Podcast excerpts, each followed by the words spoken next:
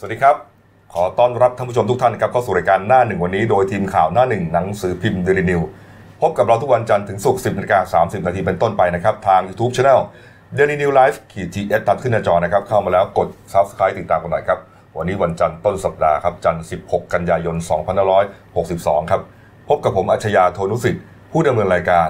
คุณรงค์สัจจะภูริภูมิพิแซนนะครับหัวหน้าข่าวหน้าหนึ่งและคุณเก่งภัยรัตน์มิ่งขวัญผู้ช่วยหัวหน้าข่าวหน้าหนึ่งสายการเมืองครับนะครับ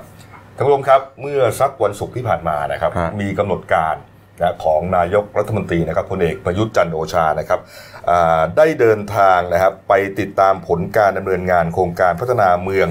ในพื้นที่ชุมชนเฉวงนะครับณสถานีสูบน้ำปลายคลองเฉวงที่บ่อผุดนะฮะก็คือที่อำเภอเกาะสมุย จังหวัดสุราษฎร์ธานีครับจากนั้นสัก6โมงเย็นนะฮะก็ไปเปิด เป็นประธานในพิธีเปิดงานเทศกาลท่องเที่ยวเกาะสมุยครั้งทีสี่4 ครับ สมุยเฟสติวัล 2019 นะครับ ที่บริเวณลานพลุเฉวง ที่เกาะสมุยนั่นแหละครับ ก็มีเอ่อคุณสุเทพเทือกสุบรรณนะฮะอดีตรองนายกรัฐมนตรีนะแล้วก็อดีตแกนนำกปปส รวมถึงเอ่ออดีตกปปสหลายคนเนี่ยครับผมไปร่วมต้อนรับกันอย่างพร้อมเพรียงครับนะฮะก็เลยมีคำถามที่ตั้งขึ้นมาในโซเชียลมีเดียนะฮะแล้วก็ชาวบ้านทั่วไปเขาบอกว่าเอ๊ะ มันเป็นภาพเหมาะสมหรือเปล่านะฮะก็ขณะที่อีสานของเราเนี่ยนะครับ โดยเฉพาะอย่างยิ่งที่จังหวัดอุบลราชธานีร้อยเอ็ดยโสธรประมาณเนี้ยนะฮะยังน้ำท่วมเรียกว่ายังท่วมหนักอะวิกฤตวิกฤตวิกฤตนะฮะยังไม่ได้หมายความว่ามันลดลงนะครับบางบางบ้านนี่ขึ้นชั้นสองใช่มิดหัวฮะนะฮะบางคนนี่ไม่แทบข้าวปลาไม่ได้กินใช่อืมแล้วนายกไปเปิดงานกระโดนถล่มไปดีครับ ก็โดนถล่มฮะคุณเก่งฮะก็ จริงๆเขาก็คือกำหนดการเนี้ยมันโดนวางมาล่วงล่วงหน้าแล้วแหครัละบแต่แต่ว่าประเด็นนั่นคืออย่างที่พี่กบว่านั่นแหละคือว่าอืมในส่วนของภาคอีสานเนี่ยน้ำมันท่วมไงเออก็คือประเด็นก็คือไอ เนี่ยมันมันก็ต้องอยู่ที่การตัดตัดสินใจของทีมงานนายกละใช่ ว่ามันจะยกเลิกกำหนดการแล้วคือดีสานหรือเปล่า คือคืออมเรื่องของเรื่องพิสารกำหนดการเนี่ยเราผมผมในความรู้สึกผมนะเขาวางมานานแล้ว อันนี้เป็นเรื่องปกติ ท่านจะไปเปิดงานเทศกาลอ่าสมุยเฟสติวัลเนี่ยเขากำหนดมาเป็นเดือนแล้ควรับผม นะฮะมันก็ดันเป็นจังหวะเดียวกับที่อีสานมันท่วมพอดี แต่ไม่ได้หมายความว่ากำหนดการจะจะเลื่อนไม่ได้ หรือว่าอาจจะส่งตัวแทนไปได้ ใช่คือไม่จริง ๆ คือจริงๆอะ ท่านถ้ามองนะมองเรื่องของความสำคัญนะนะอืมก็อาจจะโอ้โหูชาวบ้านเดือดร้อนหนักนายกอาจจะเปลี่ยนก็ให้รองนายกไปเปิดแทนเออแล้วตัวเองก็ก็ไปที่อุบลไปที่ไหนซะถูกไหมฮะเออเออเออหรือไม่ก็คือจริง ๆ มันได้หมดอะมันอยู่ที่มุมมองอะมันแล้วจริงๆเนี่ยครับถ้าที่สมุยเนี่ยก็ถูกน้ำท่วมเหมือนกันนะพุณนะครับผมอันนั้นยังโอเคนะอ่าก็เหมือนกับว่าเอาก็ไปช่วยเพราะว่าก่อนหน้านี้เนี่ยท่านนายกก็ไปที่อีสานมาแล้วไปมาแล้วเขาก็ไปไปมาแล้วรุยรอบหนึ่งไปตรวจไปสั่งการครับให้ผมผู้ว่าราชการดำเนินการช่วยเหลือพี่น้องประชาชนอ่าเต็มที่อยู่แล้วใช่แต่มันนันจังหวะว่าอ่า สมุยเนี่ยมันไม่ได้ท่วมไงคือคนจะโดนอะคนมันจะโดนอะแล้วผมก็ไปอ่านทุกข่าวเลยนะอืมพอท่านนายกไปใช่ไหมวันศุกร์ใช่ไหมฮะอืมหลังจากนั้นค่ำๆก็มีข่าวลงว่านายกลงพื้นที่สมมติไปเปิดงานมีคุณสุเทพมาต้อนรับนะฮะอ่าถึงขั้นว่าอ่ามีการผัดใบเหลียงโชว์ทำกับข้าวโชว์อะเนี่ยฮะเนี่ยแล้วใบเหลียงก็เป็นอาหารที่เอ่อพี่น้องชาวใต้ รวมถึงคนคนปอกร่อยตินะคนกรุงเทพก็กินกันเลี้ยงผัดไข่อะไรอเงี้ยร่อยมากฮะเออ ก็มีเหมือนผัดโชว์เป็นเรื่องปกติอะนะครัเป็บนผมสีสันเนี่ยนะฮะแม้ว่านายกเอ่อนายกนายกจะใส่หมวกปุ๊กกลับด้านก็ตามนะฮะเดี๋ยวก่อนใครใครเป็นจ้องจับผิดท่านนายกผมเนี่ยก็โซเชียลเขาจับผิดไงเออแต่เขาเอาเขาเอากุ๊กจริงมาเทียบกันเลย แต่หมวกกลับด้านอย่างเงี้ยเออก็ไอ้แล้วทีมงานนี้เขาไม่ได้บอกท่านนายกเหรอเนี่ยว่าให้ใส่มันถูกต้อง ไม่ อันนี้เชฟตู่ไงอาจจะเป็นเออแบบสไตล์เชฟตู่จะต้องหมวกกลับด้านอ๋ไงอไม่นะเป็นเป็นเชฟตูนที่ใส่หมวกผิดนะอะอันนั้นไม่ใช่ประเด็นประเด็นคือว่าอ้าวแหมพอเป็นข่าวเป็นข่าวขึ้นมาไงอืม ทุกสำนักข่าวที่เสนอข่าวนี้นะเขาไม่ได้ไปเสนอข่าวเปรียบเทียบอะไรนะอ่าเขาก็บอกนายกไปเปิดงานครับนะลงเกาะเอ่อพื้นที่เกาะสมุยเปิดงานต่างๆ โชว์เอ่อผัดผัดทำกับข้าวให้กินอ่าแต่ว่าแทบจะทุกคอมเมนต์ฮะคอมเมนต์อะไรลักษณะเปรียบเทียบทั้งหมดเลยอะว่าโอ้โห อีสานยังอวมนายกมาทำอย่างนี้อืมเละเทะไปหมดเลย มันมันเป็นเรื่องในแง่ของภาพลักษณ์ผู้นำมากใช่มากกว่าใช่ใช่ไหมใช่ประเด็นเนี้ยคือ ได้ไม่น่าจะคุ้มเสียแล้วก็ใช่ บังเอิญในคุณสุเทพเนี่ยไปต้อนรับด้วยด้วยไงซึ่งในในกลุ่มที่ฝั่งฝั่งที่แบบไม่ได้เชียร์ลุงตู่เนี่ยคราวนี้ก็ยิ่งมาคิดทฤษฎีมาสมคบคิดกันไปกันไม่ใหญ่ไม่แต่ว่าจริงๆแล้วที่นายกท่านไปเนี่ยท่านไปเยี่ยมชมการเรียนการสอนของวิทยาลัยอาชีวศึกษาภาวนาโพธิคุณนะฮะอืมซึ่งคุณสุเทพเนี่ยแกเป็นประธานคณะกรรมการบริหารอาชีวะแห่งนี้อยู่ไงอืม ก็ในฐานะประธานเอ่อเอ่อกรรมกรรมการบริหารแกก็เลยไปต้อนรับก็เลยเอากกปสด้วยภาพมันเลยออกจะมาดูแบบ คือคนที่ไม่ชอบกกปสอยู่แล้วด้วยส่วนหนึ่งเนี่ยนะอืมแล้วคนที่ไม่ก็ชอบรัฐบาลอยู่แล้วส่วนหนึ่ง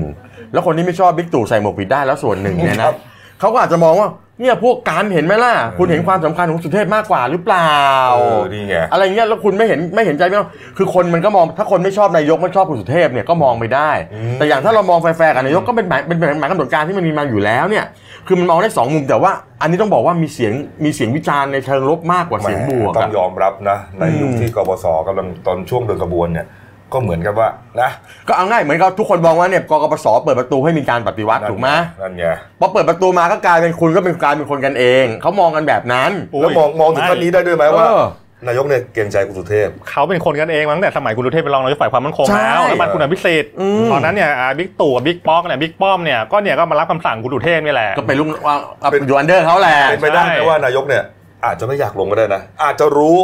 อาจจะรู้ทีมงานก็รู้ว่าเอ๊ะจะเหมาะสมหรือครับท่านลงไปตอนนี้เนี่ย แต่ด้วยความที่เกรงใจคุณสุเทพหรือเปล่าก็อะคุณต้องฟังประโยคนี้อืมพอบิ๊กตู่ไปที่บอกที่ไปที่อ่าไปที่อ่าวิทยาลัยอาชีวศึกษาภาวนาโพธิคุณเนี่ยนะครับนายกเขาก็เขาก็มีนักศึกษามาต้อนรับใช่ไหมอืมแกก็เปิดเพลงในโทรศัพท์มือถือของแกเพลงอยู่อย่างจงรักตายอย่างพักดีให้นักศึกษาฟังอืมแล้วเขาก็เปิดเสร็จพอไฟพอเพลงจบปุ๊บแกก็บอก ทุกคนต้องมีเพลงนี้ เพราะเพราะเราคือคนเราคือคนไทย แผ่นดินไทย เกิดเป็นไทยตายเพื่อไทย แผ่นดินนี้มีให้เราเหยียบให้เราตาย เกิดเกิดเกิดแผ่นดินไทยตายแผ่นดินไทย นั่นคือสิ่งที่คนไทยทุกคนต้องสำนึก และขอให้ทุกคนรักลุงสุเทพให้มากเอ้าๆเพราะเขาดูแลเรา เอ้าแล้วยังไงวะน่ะมันมาขมวดกันยังก็ไงนั่นวะไงเนี่ย และขอให้ทุกคนที่ท่านบอกว่าลุงรักสุเทแผ่นพดินไทยเออ อ๋อหมายถึงว่ารักแผ่นดินไทยไอ้ไอ้เยอะเพราะว่าเราคนไทยเออ แต่ต้องรักสุเทพด้วยเอออย่างเงี้ก็ยเหรอ ก็ลุงสุเทพอาจจะทำแค่มองว่าลุงสุเทพทำหลาย ๆ อย่าง เพื่อประโยชน์ของบ้านเมือง อืม ก็เลยอยากจะให้น้องนักศึกษารักลุงสุเทพไว้นั่นแหละก็ยิงเละก็ใหญ่ละก็ยิ่งกลายเป็นว่า คนก็มองว่าอ้าวปึ๊กกันนี่หว่าเออใช่ไหม นี่แหละแหม่เนี่ยก็เรียกว่าทั้งสัปดาห์เนี่ยโอ้โหแต่เห็นก็บอกตอนกลับมานายกก็หน้าบอกบุญไม่ค่อยรับเลก็ยนี่นะไงตอนหลังจากที่กำหนดการกลับเนี่ยนะนายกก็ไปไปเขากลับเลยป่ะ หรือกลับวันเสาร์วันวันเสาร์ป่ะคุณเก่งไปเลยวันเดียวไม่ใช่เหรอใช่ไหมไปแล้วกลับใช่ไหมเออก็นายกกลับมานะฮะอ่านายกกลับมานะครับก็ลงเครื่องอะนะฮะตอนลงเครื่องนะฮะมีคลิปที่นายกลงมานะเดินอาดอาดไปเลยนะเดี๋ยวคลิปหามาทันหรือเปล่าไม่แน่ใจนะกำลังนี่นี่ฮะเนี่ยเนี่ยนี่ฮะในเนี้ยนักข่าวยามถามเนี่ยอะดูก่อนนะดูก่อนอะดูดูสไตล์นายกก่อนนี่ฟลับหันมองนิดหนึ่งแล้วไปเลยนี่ฮะ วินาทีนั้นนะฮะถ้าได้ยินคลิปนั้นนักข่าวจะถามบอกถามว่าว่า ถามว่าท่านนายกคะสถานการณ์น้ำท่วมที่อุบลตอนนี้ได้สั่งการอะไรไปหรือยังคะเออนายกหันมามองนิดหนึ่งแล้วก็เดินไปเลยประมาณว่ามองแรงอะ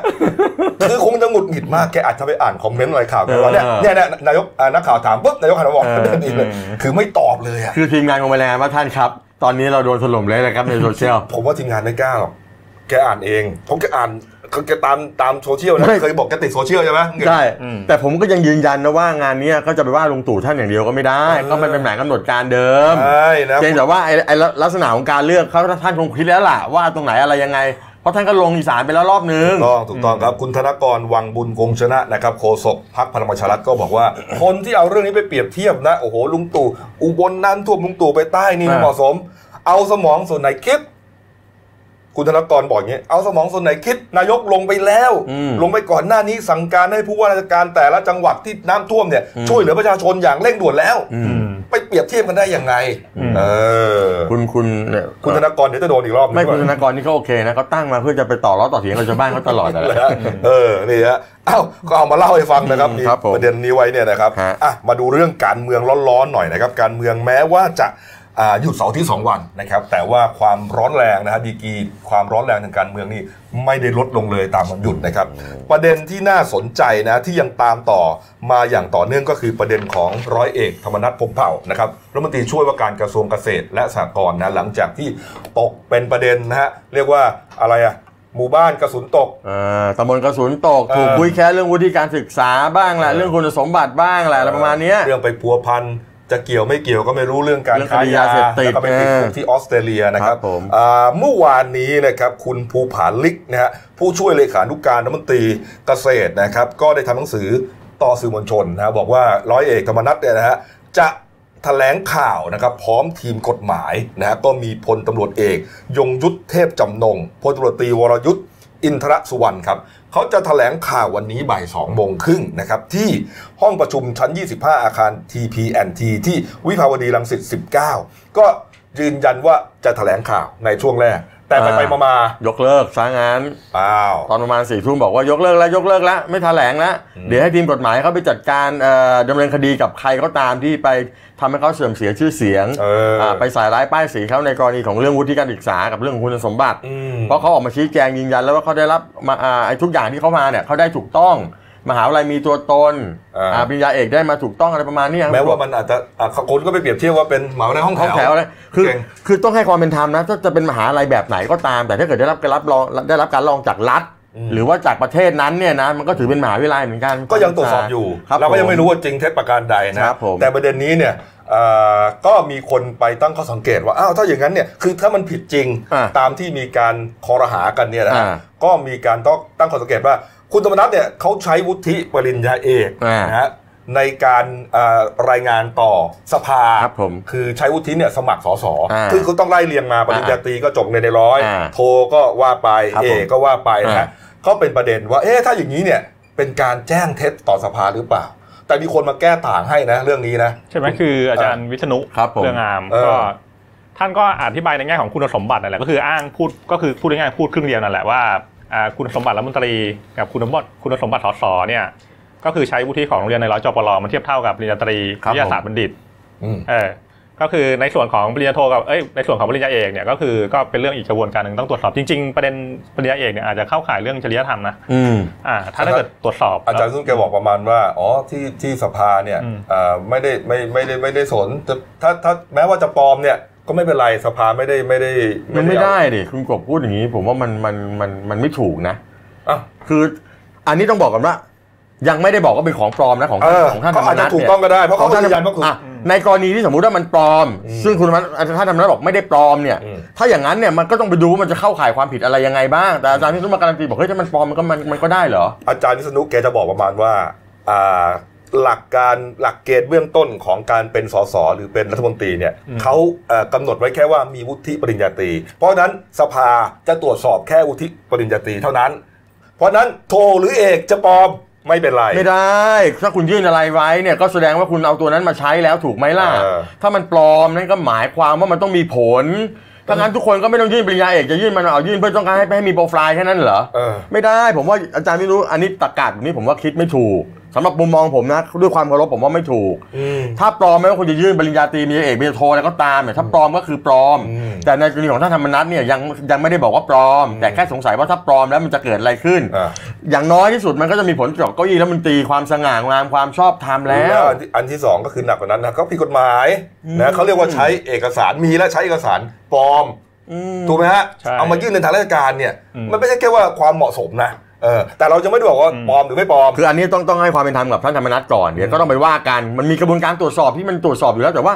ดีก็โต้กันไปโต้กันมานะทางนู้นก็ยืนยันว่าของแท้อะไรประมาณเนี้ยผมผมก็ยังงงๆอันนั้นก็เป็นเรื่องวุฒิวุฒิการศึกษาครับผมนะไอ้ประเด็นที่ยังหนักอยู่ก็เรื่องนี้แหละไอ้เรื่องค้ายาเสพติดนี่แหละนะอืมที่ว่าติดจริงไม่ติดจริงติด 8 เดือนหรือ 4 ปีอืมนะฮะรับสารภาพหรือไม่และข้อหาอะไร ก็ยังตรวจสอบอยู่ ก็อยู่ระหว่างตรวจสอบแต่ว่าอย่างที่พี่กบเคยว่ามันเป็นข้อเท็จจริงไงอืมใช่ในแง่ของคำพิพากษาเนี่ยเดี๋ยวพอได้อ่าฝ่ายค้านก็เสนอไป พอได้มาปุ๊บเนี่ยก็อ่าก็จะรู้แล้วข้อหาอะไรจำคุกกี่ปี อันเนี้ยก็จบไม่ต้องห่วงนะครับนะฮะเดี๋ยว 18 กันยายนนี้เขาเดี๋ยวปิก็ดรู้สมัยเองประชุมนะฮะอ่าไม่เป็นไรนะครับอืมอ่า18 กันยายนนี้นะฮะเราคงได้ดูแน่นะครัฮะบเรื่องเกี่ยวกับการอภิปรายอ่าแบบไม่ลงมติตามรูปมาตรา152 ของนายกรัฐมนตรีเนี่ยนะฮะอันนั้นอ่าเรื่องของคุณธรรมนัฐเนี่ยเข้าสภาไม่ทันอยู่แล้วครับผมเชื่อว่าอ่า สมัยประชุมหน้า น่าจะถูกซักฟอกแน่นอน แล้วจะหนักมากคือตอนนี้ใจว่าเอ่อร้อยเอกธรรมนัฐกลายเป็นเป้าไปแล้วอืมกลายเป็นเป้าไปแล้วนะครับอะมาประเด็นเรื่องที่อ่าวันที่ 18 กันยายนนี้นะครับอืมก็เนี่ยฮะจะที่มีทางสภานะจะมีการอภิปรายแบบไม่ลงมตินะครับ ตามรัฐธรรมนูญตรา152นะกรณีของท่านนายกรัฐมนตรีที่เอ่อเกี่ยวกับปมถวายสัตย์ปฏิญาณนะครัฮะบผมแล้วก็การไม่ชี้แจงที่มาของรายได้ นะฮะในอ่าพรบอืมอ่าในพรบการแถลงนโยบายครับนะฮะผมประเด็นนี้ก็ยังเป็นที่จับตาอยู่นะคุณเก๋ฮะก็เมื่อวานมีความชัดเจนในระดับหนึ่งแล้วแหละก็คือท่านเทวันลิปตาพันลบครับนะครับรัฐมนตรีประจำสำนักนายกรัฐมนตรีแล้วก็ในฐานะท่านเป็นที่ปรึกษาของวิปรัฐบาลด้วยเนี่ยก็ออกมาบอกถึงการเตรียมพร้อมแล้วแหละก็คือหนึ่งเนี่ยก็คือในส่วนของท่านนายกเนี่ยท่านสั่งคอรมอทุกคนเรียบร้อยแล้วว่าเดี๋ยววันที่ 18 กันยาเนี่ย ไปที่สภาพร้อมกันอ่าต้องด้วยไปกันด้วยกันใช่เพราะว่าฝ่ายค้านเนี่ยเขาเขายื่นอภิปรายครมทั้งคณะอันนั้นเออประเด็นที่หนึ่งประเด็นที่สองไม่ใช่เนี่ยไปด้วยกันตายด้วยกันไม่ใช่นะ คือต้องใช่ไปด้วยกันไปใช่ไปด้วยกันแล้วนายกไม่ไปนายกไปส่งไปไปใช่ไหมนายกไปนายกไปก็เขาเขาอภิเขาเขาถวายสัตว์ด้วยกันโอไงเคโออ่าเคแล้วก็ประเด็นที่สองเนี่ยท่านนายกสั่งหน่วยงานเกี่ยวข้องแล้วทั้งสำนักงบประมาณอืมทั้งฝ่ายกฎหมายเนี่ยให้เตรียมข้อมูลไปชี้แจงครับให้ให้นายกเนี่ยไปเตรียมชี้แจงกับฝ่ายค้านทั้งเรื่องถวายสัตว์ ตามมาตรา1นึเนี่ยแล้วก็ในเรื่องของพรบงบประมาณเอ้ยในเรื่องของการแถลงนโยบายที่ไม่เปิดเผยตัวเลขงบประมาณตามมาตรา162เนี่ยแล้วก็เดี๋ยววันที่ 17 กันยา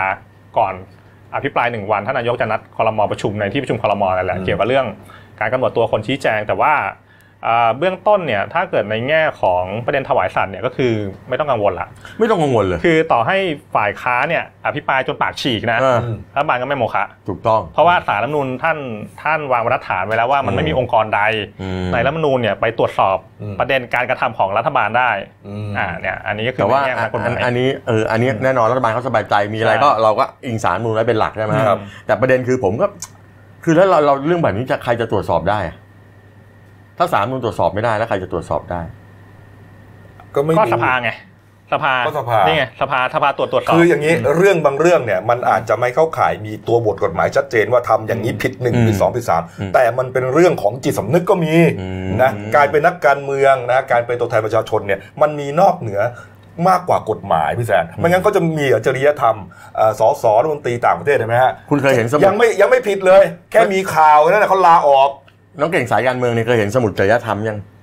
เคยเพราะเห็ผนมผมปริ้นเคยเห็นแล้วใช่ไหมห็นเอแล้วอครับมเอามาให้อ่านบ้างเพราะพี่อยากจะรู้เหรอพี่อยากรู้ในฐานะที่เป็นพี่เป็นหัวหน้าข่าวพี่มีจริยธรรมไหมเอออ่าก็อยากจะรู้มันจะคาบเกี่ยวกันได้บ้างหรือเปล่าอืมคำคำว่าจริยธรรมมันตีความกันได้ไม่ยากเนอะอืมอืมก็คือทำดีอะ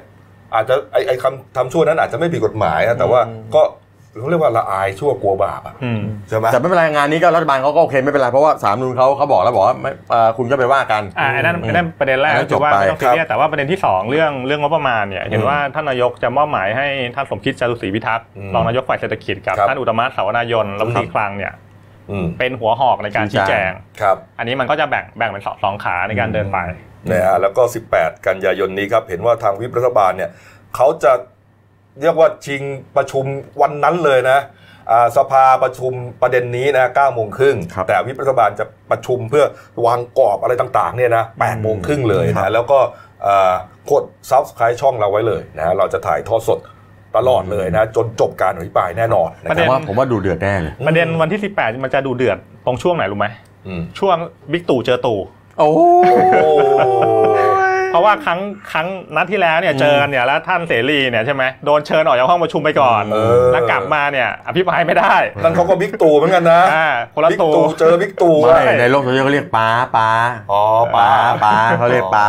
เขาเรียกเสรีสุวป้าอ๋อแสดงว่าคุณคุณธนาธรคุณพ่อคุณพ่ออันนี้ป้าป้าคือระดับใหญ่ๆหน่อยอะไรเงี้ยอืมนี่ฮะมวยถูกคู่เขาเรียกมวยถูกคู่เอาละครับเมื่อวานนี้ครับเอ่อ ฝ่ายค้านเขาจัดกิจกรรมนะฮะสัญจรเพื่อประชาชนสัญจรครั้งที่ 2 ครับ จัดขึ้นที่ตลาดเกษตรจังหวัดมหาสารคาม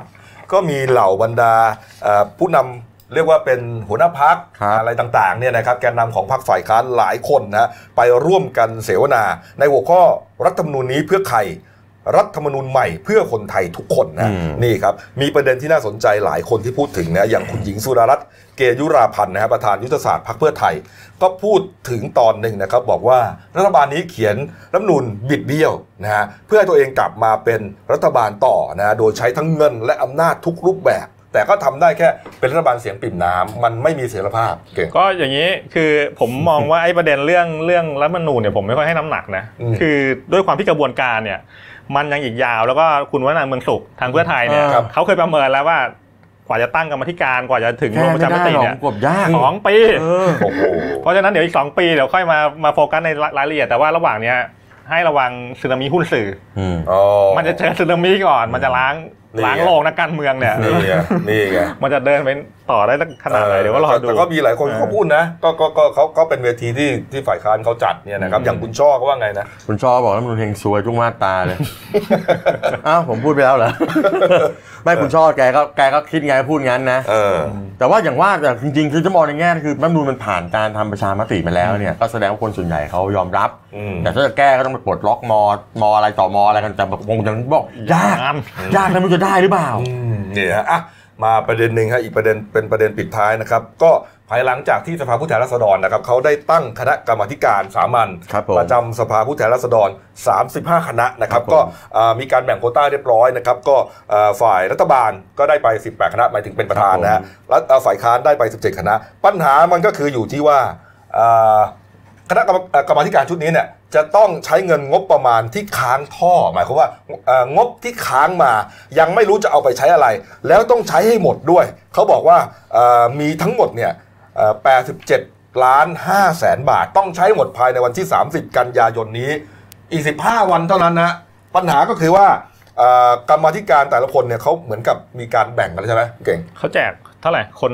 ต้องต้องแจกคณะละก่อนคณะละต้สอองงต้องสองอล้านธิแสบายนก่อนหลักการในอ่าในกรอบความคิดของของสังคมไทยอ่านะครับของของหน่วยหน่วยงานเนี่ยก็คือว่าถ้าเกิดมันงบมันใช้ไม่หมดเนี่ยอือืมมันต้องคืนสำนักงบถูกต้องแล้วก็ในปีหน้าเนี่ยถ้าเกิดมันใช้ไม่หมดเนี่ยสำนักงบก็ลจะดไม่ไม่เพิ่มให้จะลดงบส่วนใหญ่สำนักก็จะบอกอ้าวเห็นไหมใช้ไปก็ใช้ไม่หมดขอมาตอนขอมานะเขียนมา1 2 3 4เออก็ไม่ใช้แต่แสดงว่า คุณไม่สามารถบริหารจัดการใช้งบไปหมด ก็จะไม่จะไม่ได้งบก็ในนี่ส่วไงนนั้นมันในปีต่อไป มันถึงเป็นจุดเริ่มต้นของวงจรเนี้ยก็คือว่าวงจรพอใช้งบไม่หมดเสร็จแล้วคราวคราวนี้ก็คิดอะไรได้ก็ใช้ใช้ใช้ไปจนกว่ามันจะหมด มันจนถึงมีนี่ไงอืมงานเสวนาสัมมนาอ่าเดินทางไปดูงานต่างประเทศใช่ไปเที่ยวกันนั่นแหละอืม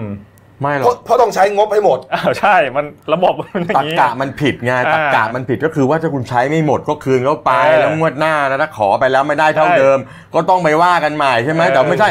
เฮ้ย ไม่หมดรีบๆใช้ไว้เดี๋ยวงวดหน้าได้ไม่เท่าเดิมเว้ยก็คิดอย่างมันผิดมันผิดไงเออก็นี่ไงเรื่องนี้เนี่ยครับเขาบอกว่ากรรมาธิการแต่ละคณะเตรียมจะแจกจ่ายเงินให้กับสสที่เป็นกรรมาธิการคนละ1นึ่งแสนบาท เอาไปใช้เลยเอาไปใช้ก่อนเลย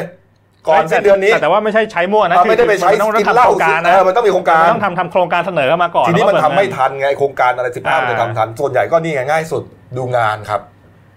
เสวนาครับประเด็นคือคืออย่างนี้นะผมผมมองว่าถ้าเกิดจะใช้หมด ผมก็ไม่ขาดนะ แต่ว่ามันมันควรที่จะเป็นประโยชน์ให้มันแล้วเกิดประโยชน์คุณภาพไงมันไม่ใช่แบบใช้แบบไม่ไม่ใช้สมองคิดอะก็คือถูกต้องใช้ไปแบบเงินภาษีประชาชนโดยที่มันไม่เกิดประโยชน์อะไรคุณอะไรเก่งขึ้นมาคิดเองคนเดียวฮะฮะคิดเองอยู่คนเดียวแล้วตอนนี้คนอื่นก็ใช้แน่นอนเขาจะไปคิดอะไรทันเนี่ยเออหมอระวีเขาบอกเขาไม่เอานะแต่เขาจะไปแต่คิดหมอละวีฮะมาชวดลเนี่ยมะสสบัญชีรายชื่อพลังทำใหม่เขาบอกว่าไม่เอา ผมใช้ใช้เงินไม่ไม่ไม่ทันหรอกอืมให้เกิดกับประโยชน์ประชาชนคืน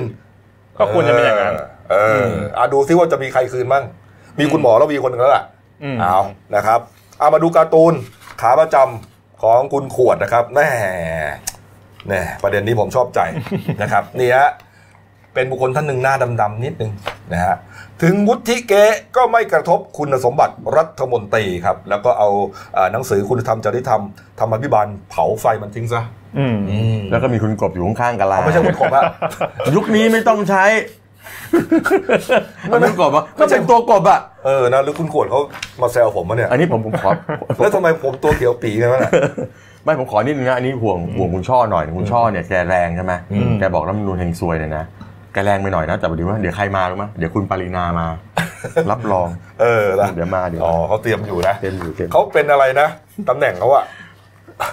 เป็น ไม่รู้แต่ตำแหน่งนี้เป็เขานถูกฝ่ายตอบโต้อะไรสักอย่างเอเลอยเนี่ยตำแหน่งเขาถูกอะถูกต้องถูกตัวนะถูกต้องเออะอนั่นแหละนั่นแหละเอาปิดท้ายเบรกนี้ข่าวสั้นๆนะครับแต่ว่าเป็นสนใจน่าสนใจนะฮะอ่าได้ครับผมอ่าคดีฆาตกรรมอำพรางนะครับบิลลี่หรือว่าพอลจีรักจงเจริญนะครับที่ถูกอ่ากลุ่มคนร้ายครับผมอุ้มฆ่าเผาถ่วงน้ำนะอืมแล้วก็มีเหมือนกับว่าประเด็นว่า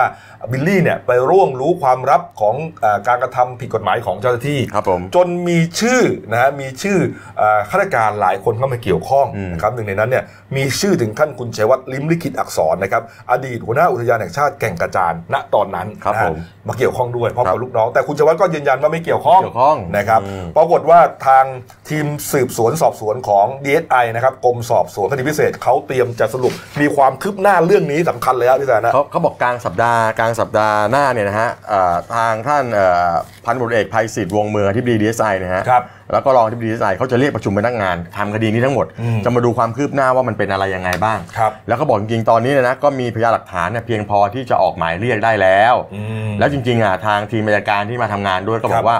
ออกหมายจับเลยยังได้นะอืมแต่ว่าเขาบอกเพื่อความรอบคอบเนี่ยนะเพราะว่ามันจะต้องเอ่อออกหมายเรียกหมายจับเพราะว่าบุคคลที่เกี่ยวข้องเนี่ยเขาบอกว่าเอ่อ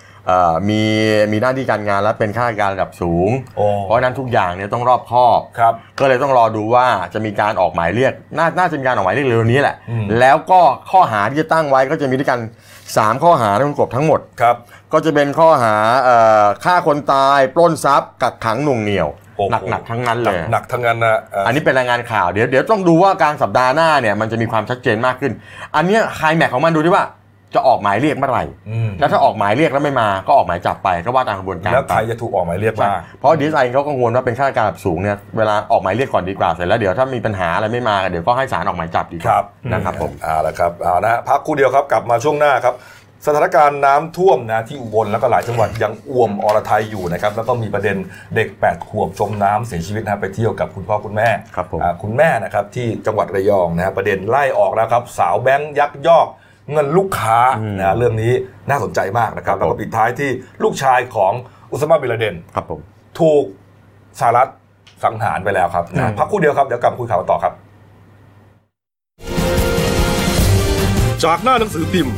สู่หน้าจอมอนิเตอร์ พบกับรายการข่าวรูปแบบใหม่ หน้าหนึ่งวันนี้ โดยทีมข่าวหน้าหนึ่ง หนังสือพิมพ์เดลิวิว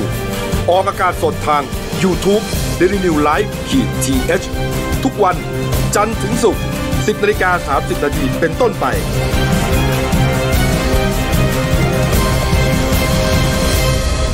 แล้วคุณจะได้รู้จักข่าวที่ลึกยิ่งขึ้น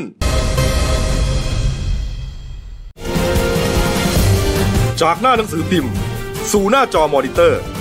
พบกับรายการข่าวรูปแบบใหม่ หน้าหนึ่งวันนี้ โดยทีมข่าวหน้าหนึ่ง หนังสือพิมพ์เดลิวิว ออกอากาศสดทาง YouTube d e l i n e w l i v e ขีดทีเทุกวันจันทร์ถึงศุกร์ 10นาฬิกา30นาทีเป็นต้นไป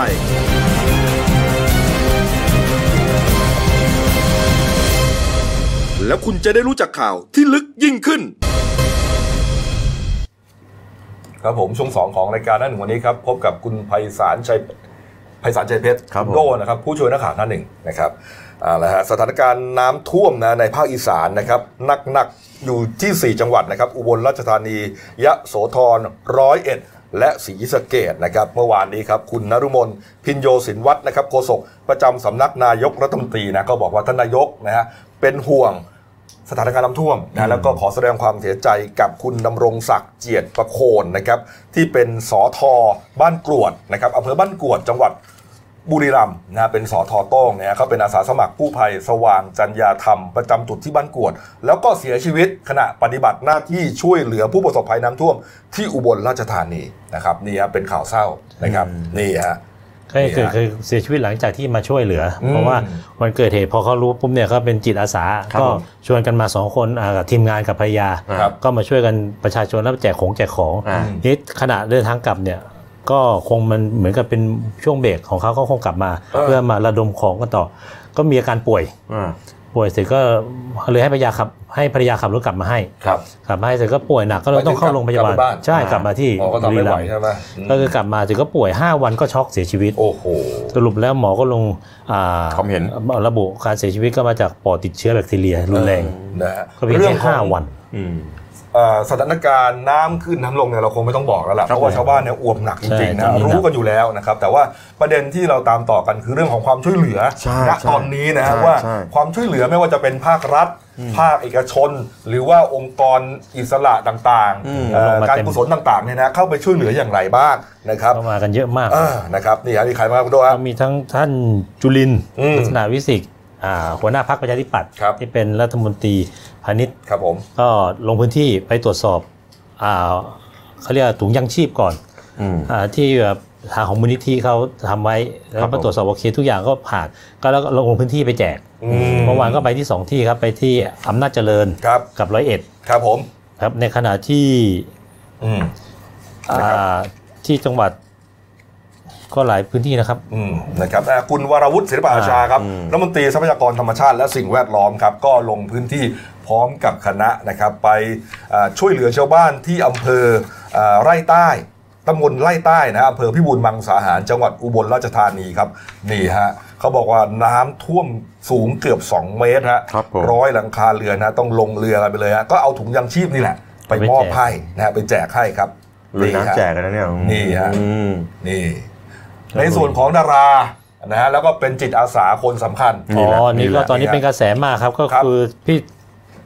ท็อปบินบริลิตของเราอ่าบิณฑ์ บรรลือฤทธิ์ก็นะฮะคือโอ้โหปัดลงไปพื้นที่ตั้งแต่วันแรก ๆ เลยครับ ทุกวันนี้เออก็ยังไม่ได้กลับแกอยู่ที่อุบลนะตอนเนี้ยใช่ตอนนี้ก็หนวดเคราเฟิ้มนะครับ แต่เออเมื่อวันที่เป็นประเด็นหนักๆก็คือเมื่อวัน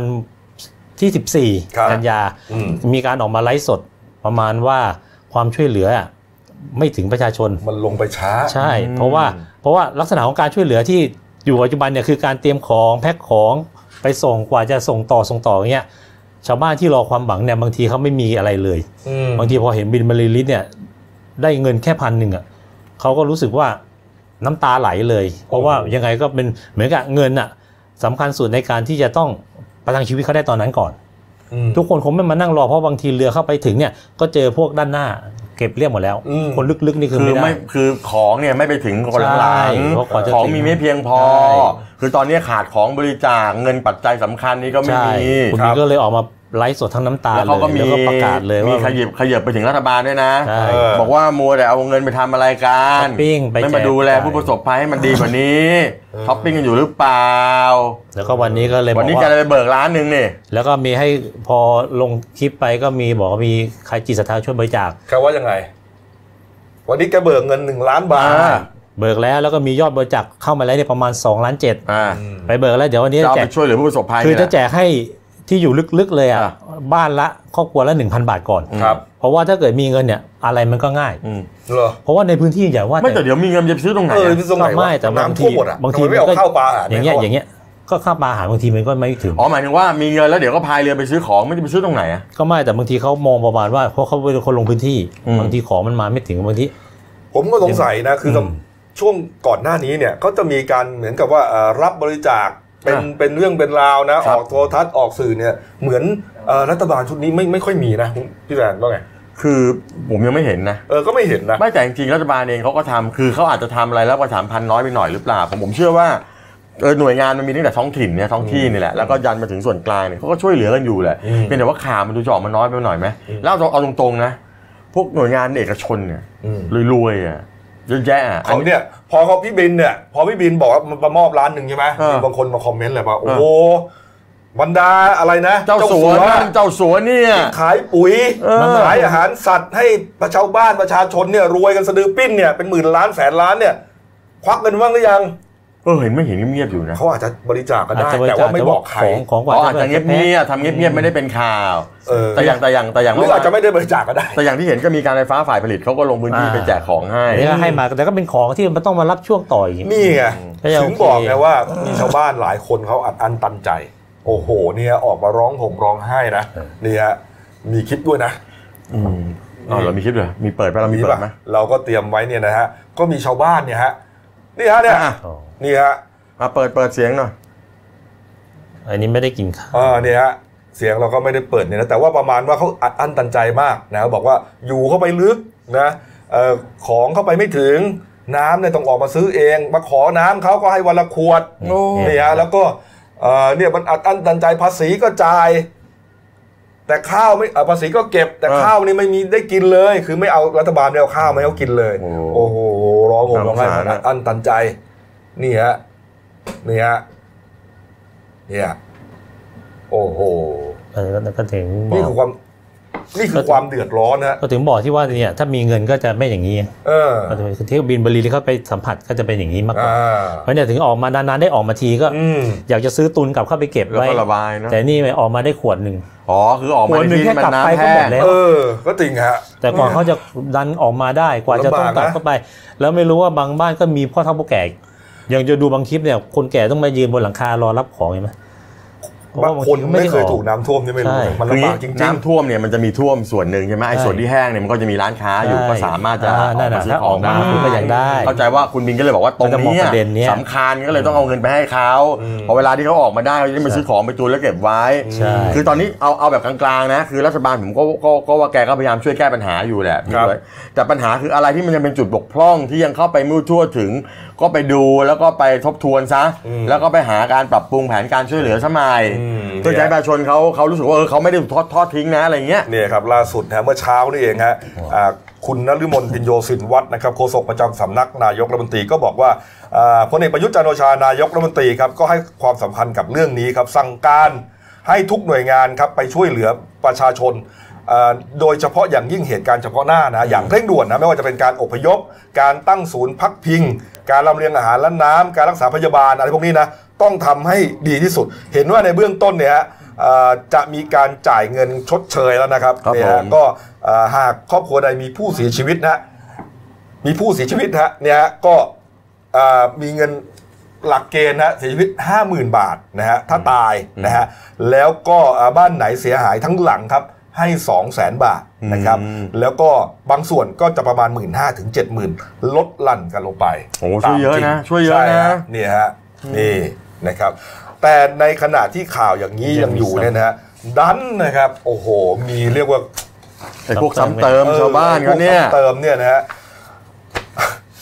ก็เมื่มัอนวาคิดนได้ไงว่ามันเอา มันไปขโมยแบตเตอรี่ของเรือเนี่ยฮะอ่าเมื่อวานมันมีเหตุอ่ามูลนิธิเขาโพสต์เฟซประมาณว่า มาช่วยแล้วยังโดนขโมยเออแบตเตอรี่ถ้าไปช่วยก็ไม่ได้แบตเตอรี่เรืออืมซึ่งเป็นเรือกู้ชีพของอืมของกู้ชีพที่จังหวัดปทุมที่เขาไปช่วยครับก็คือของคุณสมเกียรติทัพทิมโตอ่าเป็นกู้ชีพจากอ่าบัวเพชรจังหวัดปทุม ก็ครับไปผมช่วยหลายวันแล้วล่ะครับผมทีเนี้ย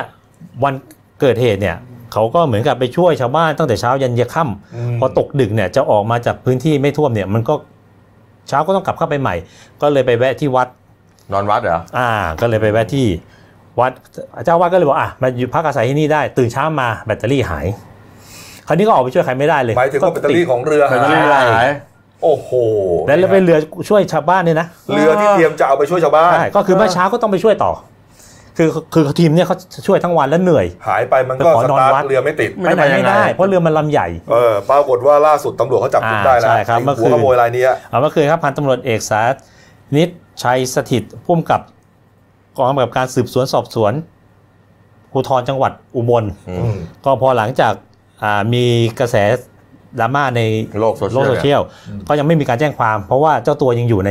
ที่อืมพื้นที่ออกไม่ได้ตำรวจบอกว่าอย่างเงี้ยมันยอมไม่ได้ครับเพราะว่ามันเป็นการซ้ำเติมครับก็เลยสั่งให้ทุกหน่วยเร่งเร่งติดตามอืมสรุปแล้วก็เมื่อคืนตอนสองทุ่มก็จับได้ครับ คือนายศักดา กุลแก้วอายุ 47 ปี เออเดี๋ยวอ่านชื่อดังๆหน่อยฮะอ่าศักศักดาดาคุณคุณแก้แก้ววฮะเรามีอ๋อไม่น่า แล้วก็เขาคืออยู่ เขาไปทำอะไรอะ ก็คืออยู่ในวัดเขาเมาเขาบอกว่าเขาเมาเอ้าเมาแล้วก็เมาแล้วคงอยากได้ขโมยแล้วเอาไปทำอะไรอะตอนยังไม่ได้เอาไปทำอะไรคงคาดว่าน่าจะเอาไปขายกินเหล้าแต่ว่าเอาไปซ่อนไว้ในวัดก่อน อ๋อ จะไปซื้อเหล้าเออก็น่าจะนะ แต่พอแต่นี่ก็แหมพอจับได้คนก็อย่างนี้นี่ไม่น่าทีเนี้ย บังหน้ามันนั่นเนี่ย พันตำรวจเอกสานิตบอกว่า กรณีนี้เป็นการลักทรัพย์ในช่วงน้ำท่วม ความผิดแรงก็แล้วใช่ฮะใช่มันมีความผิดข้อหามันต้องต้องหนักกว่าปกติอืมตามมาตราไปอาญามาตรา335เนี่ครัยบต้องระวังโทษระหว่างจำคุก 7 ปี แล้วก็ปรับสูงสุด 1 4 0 0 0 0 บาท โอ้ มันคงจะมีเงินให้ปรับแล้วฮะดาวขโมยแบตไปซื้อเหล้าอยู่เลยจะไม่มีเงินให้ปรับที่ไหนเออแต่ไม่งั้นก็คืออยากให้รู้ว่าถ้าเกิดทำก่อเหตุลักษณะเนี้ยโทษมันจะ ทวีคูณ ไม่แต่จริงๆก่อนหน้านี้ตำรวจเขาออกมาออกมาปล่อยแถวแล้วนะ ใช่ว่าให้ตรวจตราดูแลไอ้พวกแก๊งแมวน้ำคือแก๊งแมวน้ำคือแก๊งที่ไปขโมยของตามครับ บ้านบ้านน้ำท่วมเนี่ยครับ ให้ตรวจตราดูแลอย่าให้พวกหาพวกเวรเนี่ยขอโทษนะครับอย่าให้พวกเวรเนี่ยไปซ้ำเติมชาวบ้านได้เด็ดขาด เออเออ เพราะว่าถ้าไม่งั้นขอโทษนะบ้านก็จะไม่มีเหลืออยู่แล้วเออ ยังจะมาขโมยของฉันอีกเออ จับได้ก็ต้องโทษพวกนี้ก็คงกฎหมายอะมามาตราเดียวกันที่จับจับจับที่ก็บอนี่กก็นี่คือแหละเหตุผลหนึ่งที่คนไม่ค่อยอยากอพยพ ผมไม่อพยพมาก็ยิ่งเออคือเขาก็ไม่อยากทิ้งบ้านใช่กับของก็จะหายไงใช่ใช่นะครับอะก็ดูแล้วก็น่าจะมีไม่เยอะหรอกนะคนประมาณนี้นะคนประเวทนี้เนี่ยครับผมเอาละครับมามาอีกเรื่องหนึ่งนะครับเมื่อวานนี้นะครับตำรวจที่สพบ้านก่ำนะครับอำเภอแกลงจังหวัดระยองนะครับเขารับแจ้งเหตุว่ามีเด็กนะฮะจมน้ำเสียชีวิตนะฮะอยู่ที่บริเวณแหลมแม่พิมพ์นะครับ ก็ไปตรวจสอบพร้อมกับอ่าหน่วยกู้ชีพหลายหน่วยครับ ที่เกิดเหตุเนี่ย ก็เป็นบริเวณชายหาดนะฮะมีนักท่องเที่ยวจำนวนมากนะครับเอ่อภาพที่เห็นเนี่ยเป็นภาพสลดใจนะครับ เนื่องจากว่าพบเด็ก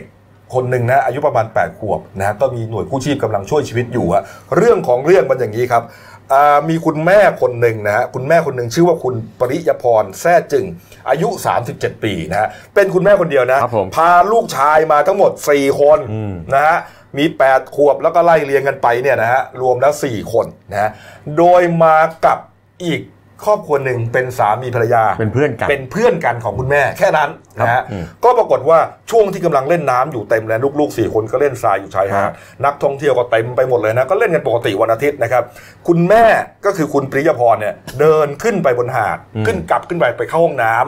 จังหวะนั้นครับ มีคลื่นลูกใหญ่ซัดเข้ามาในฝั่งนะฮะแล้วก็ซัดเด็ก4ี่ห้าคนที่กำลังเล่นทรายอยู่เนี่ยม้วนกลืนลงไปในทะเลฮะโอ้โหสองผัวเมียที่เป็นเพื่อนคุณแม่ เขาไม่ได้ขึ้นไปเข้าห้องน้ำด้วยเขาเห็นเห็นก็เลยรีบวิ่งลงไปฮะว่ายน้ำไปช่วยนะคนที่เป็นสามีนะฮะคนที่เป็นสามีอ่าคือคุณสุปกรณ์พักดีนะฮะว่ายลงไป ก็พยายามช่วยเด็กมาทีละคนทีละคนได้หมดนะฮะแต่ทุกได้มาทั้งหมดแล้วสามสามคคนนแต่ยังเหลืออีกหนึ่งคนนะฮะเอาขึ้นมาไม่ได้นะฮะแต่ตัวเองก็ว่ายออกไปไกลมากไม่ไหวจมน้ำหมดสติเหมือนกันครับอ่าภรรยานะฮะภรรยาของของของคุณสุปกรณ์คือคุณสพัฒนันท์พักดีเนี่ยเห็นก็เลยว่ายไปช่วยไปช่สาวยสามีมี เอาขึ้นมาสามีก็อยู่ในสภาพสาหัสอย่างที่เห็นนี่แหละฮะคือต้องปั๊มหัวใจกันเลย นี่ช่วยเด็กมาได้แล้วนะ แต่ตัวเองก็หมดสติอืม ภรรยาก็ไปช่วยมาได้ คุณแม่ คุณแม่ที่เข้าห้องน้ำอยู่ ครับผม ก็เลยเดินกลับมาโอ้โหเห็นเหตุการณ์ช็อกฮะเพราะว่าลูกอีกคนหนึ่งหายไป ลูกอีกคนหนึ่งก็คือเด็กชายปณิชัดหรือว่าน้องอินเตอร์แท้จริง อายุ 8 ปีเรียนอยู่ชั้นป .1 ครับ โอ้โหนะฮะทีมกู้ภัยก็พยายามตามหาอยู่แล้วก็ลงไปในทะเลนะฮะหาอยู่เกือบชั่วโมงฮะเจอศพ ถึงพบนะฮะ สุดท้ายน้องเสียชีวิตนะฮะอืมห่างไกลจากจุดที่เป็นหาดทรายเนี่ยประมาณ 1 กิโลเมตรพัดไปไกลเหมือนกันนั้นกบโอ้ซัดไปเป็นเป็นเรื่องที่สลดใจมากเป็นเรื่องที่เศร้ามากจริงๆนะฮะพาลูกกะจะไปเที่ยวสุดสัปดาห์นะแล้วหาดตรงนั้นเนี่ยเขาบอกว่าเป็นหาดที่เอ่อค่อนข้างจะปลอดภัยกว่าที่อื่นเลยนะใช่ใช่ตามปกติแล้วเนี่ยคือ ตอนแรกเขาบอกว่าจะไปแม่หาดพิมพ์อื่นอะอะไรประมาณเนี้ยก็จะมาหาดตรงนี้ดีกว่าอะไรเงี้ยคิดว่าปลอดภัยกว่าแต่มันจังหวะว่ามันเป็นคลื่นยักษ์พอดีไงคลื่นใหญ่อะไม่แต่ตอนแรกเขาบอกว่ามันมีการปักธงแดงเตือนไว้แล้วนี่ แต่ตอนหลังเห็นว่าคลื่นลมมันสงบก็เลยเอาธงแดงออกเออใช่ไหมแล้วปรากฏว่าก็กลับมาก็มาเกิดเหตุอย่างไม่เงี้ยน่าเชื่อนะนี่เขาไม่ได้เล่นน้ำเลยนะเนี่ยอืมอยู่ตรงเขาเล่นตรงชายหาดเด็กๆอะมันคงเล่นน้ำกันไม่ได้ไกลก็คลื่นต่อเวลามันมันมากันกบมันก็มันม้วนม้วนนะไปอะโอ้โหนี่เป็นเรื่องสลดจริงๆนะต้องขอแสดงความเสียใจกับคุณแม่ท่านนี้ด้วยนะครัฮะบผมนะครับ อ้าว มาอีกประเด็นหนึ่งนะครับ อันนี้คือฮาในโซเชียลมีเดียนะครับ มีการเผยแพร่คลิปวิดีโอความยาว 34 วินาที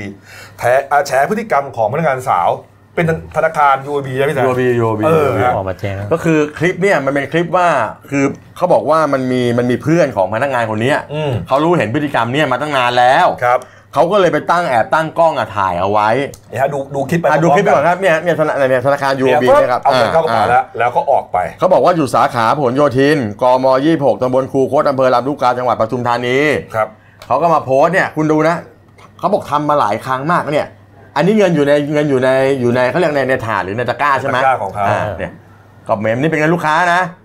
ใส่กระเป๋าท่ไหไม่เฟิบไปล้วก็ออกนั่นแบงค์ร้อยหรือแบงค์พันผมเห็นไม่ก็ชัดไม่เห็นไม่ชัดเหมือนกันนะนี่ก็ปรากฏว่าธนาคารเขาไปตรวจสอบไล่เอาผิดเรียบร้อยแล้วครับเขาก็ไล่พนักงานคนนี้ซึ่งเขาไม่บอกชื่อเนี่ยอืมยูบีเขาแถลงบอกว่าเขาได้ไล่พนักงานคนนี้ออกไปเรียบร้อยแล้วเขาตรวจสอบมาแล้วนะจากการตรวจสอบกระบวนการปฏิบัติการทำงานของอย่างละเอียดเลยเนี่ยเมื่อวันที่ 14 กันยายนที่ผ่านมาเนี่ยพบว่าพนักงานคนดังกล่าวมีพฤติกรรมส่อทุจริตจริงครับโดยธนาคารจะชดใช้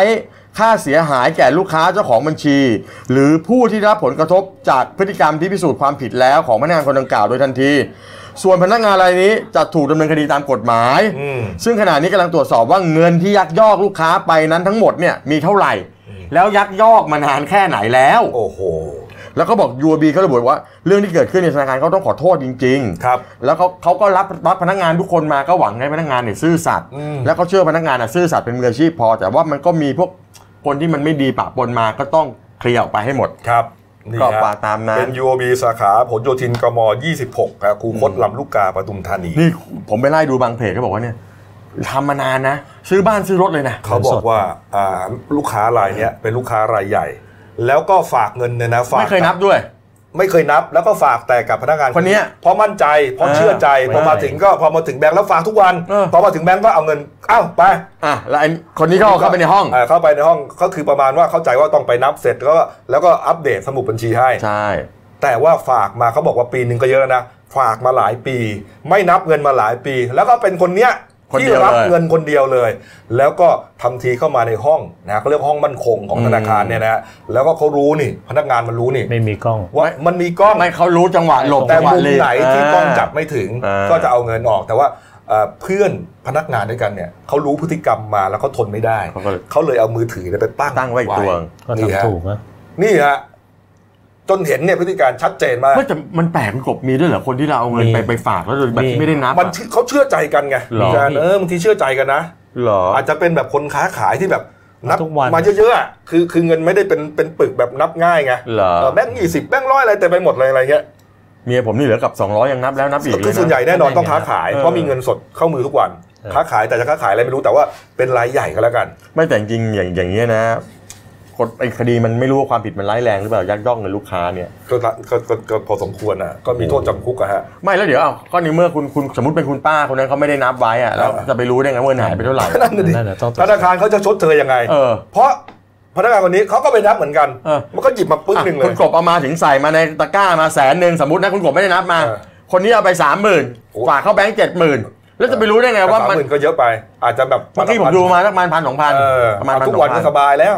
โอ้โหวันละไม่ไหวไม่ไหวใช่ปะอย่างนี้ธนาคารต้องเล่นงานให้หนักเออต้องเล่นงานให้แล้วหนัจะกชดเชยเขายังไงก็ไม่รู้เนี่ยว่าแต่เขาคงมีวิธีการตรวจสอบนั่นแหละครับนะอืมเอามาปิดท้ายที่ข่าวต่างประเทศหน่อยนะครับ มีรายงานเมื่อวันเสาร์ที่ผ่านมาครับอ่าประธานาธิบดีสหรัฐครับโดนัลด์ทรัมป์นะฮะได้ออกมาประกาศยืนยันแล้วนะครับว่านาย ฮัมซาบินลาเดนนะครับเป็นบุตรชายของโอซามาบินลาเดนนะครับอดีตผู้นำสูงสุดของกลุ่มอันกออิดะครับเสียชีวิตแล้วจากปฏิบัติการต่อต้านการก่อการร้ายของสหรัฐอเมริกาครับในพื้นที่อัฟกานิสถานและปากีสถาน แต่ไม่ได้ระบุว่านายฮัมซานั้นเสียชีวิตเมื่อไหร่นะครับแล้วก็สาเหตุใดนี่ฮะทรัมป์บอกไปด้วยนะครับบอกว่าฮัมซานี้เนี่ยนะครับคุณพ่อเนี่ยนะคือบินลาเดนเนี่ยได้วางแผนให้เขาเนี่ย เป็นตัวแทนเป็นผู้ของนำแทนผู้นำแทนแล้วก็มีการเจรจากับกลุ่มก่อการร้ายอื่น ๆ อีกหลายกลุ่ม เหมือนกับว่าเตรียมตัวจะก่อการร้ายอีกครับนี่ฮะนี่ครับ ก็การตายของซัมฮาเนี่ยอะฮัมซา ฮัมซาเนี่ยนะครับก็ถือว่าเป็นการเรียกว่าบั่นทอนปฏิบัติการต่างๆ ของกลุ่มอื่น ๆ ไปด้วย ครับผม นี่ฮะที่เตรียมจะวางแผนก่อการร้ายเนี่ยนะครับถ้าย้อนจำกันได้นะ เหตุการณ์ nine one one นะครับอันนั้นนี่ฮะ ที่เครื่องบินนะฮะบินชนตึกแฝด World Trade Center ที่นิวยอร์กผู้เสียชีวิตแย่หมดเลยผู้เสียชีวิตห้าพัน5,000คนใช่ไหมฮะก็เนี่ยฮะก็เป็นหนึ่งนะครับก็มีการสืบสวนสอบสวนแล้วว่าเป็นหนึ่งเป็นผลพวงมาจากเอ่อปฏิบัติการของกลุ่มอันกอริดานี่แหละใช่ที่มีบินลาเดนเป็นหัวหน้ากลุ่ม แล้วก็ตามมาด้วยการไล่ล่าครับบินลาเดนนะผมจนเสียชีวิตตั้งตั้งหลังจากนั้นอเมริกาก็ไล่ล่าเอ่อตาลิบันไล่ล่าอัลกออิดะอะไรกันไปทั่วหมดอืมอัฟกานิสถานอะไรพวกนี้เต็มไปหมใช่ดฮะนี่ฮะนี่ครับสุดท้ายก็เสียชีวิตจนได้เนี่ยนะครับนี่นะครับเขาบอกว่าเอ่อฮัมซานะครับหากยังมีชีวิตอยู่จะมีอายุประมาณ 30 ปีเท่านั้นเองนะครับนี่ฮะแล้วก็เป็นหนึ่งใน ผู้ก่อการร้ายที่สหรัฐตั้งค่าหัวไว้สูงมาก 1 ล้านดอลลาร์สหรัฐครับโอเคครับผเอามละครับครบถ้วนนะครับครับดูผมหน้าหนึ่งหนังสือพิมพ์ของเราหน่อยนะครับ หลายเรื่องที่ไม่ได้เล่า ก็น่าสนใจนะครับ โอ้นี่ผมลืมไปนะ ที่ตราอัดนนี้เกาะช้างเกาะช้างที่จังหวัดฝนตถราดล่มน้ำป่าทะลักมันก็เลยซัดรถเนี่ยติดเติดไปหมดแต่ว่าเห็นเขาว่าสถานการณ์ดีขึ้นแล้ว ดีขึ้นแล้วดีฝนตกหนักเลยแต่เกาะว่า ช้างก็เป็นทะเลไงคุตุณกกบ เตือนนะ อืม 16ถึง78ที่ยังเตรียมตัวอยู่นะ ฝนจะหนักอยู่นะครับนี่ฮะมีพายุตายด้วยใช่ไหมใช่ คือคือมักคุเทศเขาไปเจอเขาไปเจอที่ทะเลแถวตรังใช่ไหมแล้วปรากฏว่าก็เลยผูกเอาไว้เรียกเจ้าหน้าที่มาปรากฏว่าคลื่นซัดหายไปไหนก็ไม่รู้เป็นตัวที่ 11 แล้วนะอืมเห็นว่าเช้าแล้วนี้อันนี้น่าสนกบนี่ ครับเอ้าจับสาวใหญ่ ปลอมลายเซ็นท่านองคมนตรีสุรยุทธ์จุลานนท์เออ แล้วปรากฏว่าโดนเกมจบเกมเพราะไงรู้ไหมเออ เพราะไม่สามสามปีแล้วไม่ต่อภาษี คือเขาปลอมรายชื่อเอาเขาปลอมลายเซ็นแล้วก็ไปจดทะเบียนรถ Fiat รุ่นคลาสสิกครับ ปรากฏว่า3ปีไม่ไปต่อไม่ไปต่อภาษีสักทีอืมอืมเขาก็เลยเช็คไปที่อ้าว ขนส่งก็เลยแจ้งไปที่บ้านคุณอ่าประยุทธ์ นั่นแหละเขาก็เลยตรวจสอบอ้าวก็เลยไปแจ้งความกันก็เลยไปจับได้แต่ยังปฏิเสธอยู่นะอืม แต่ตอนนี้ก็อยากจะรู้เหมือนกันไม่ต้องใช้ชื่อท่านสุรยุทธ์เออยังงงมากเลยเออเอนะอครับเอาผมละครับ ครบถ้วนนะครับ ฝากช่องเราด้วยนะครับ Dailynews Live ขีด TH นะครับเข้ามาแล้วกด subscribe กดไลค์กดแชร์กดกระดิ่งแจ้งเตือนนะครับมีรายการดีๆทั้งวันและทุกวันนะครับ วันนี้หมดเวลานะครับ เรา 3 คนลาไปก่อน ขอบพระคุณทุกท่านที่ติดตามรับชมครับ ลาไปก่อนครับ สวัสดีครับ สวัสดีครับ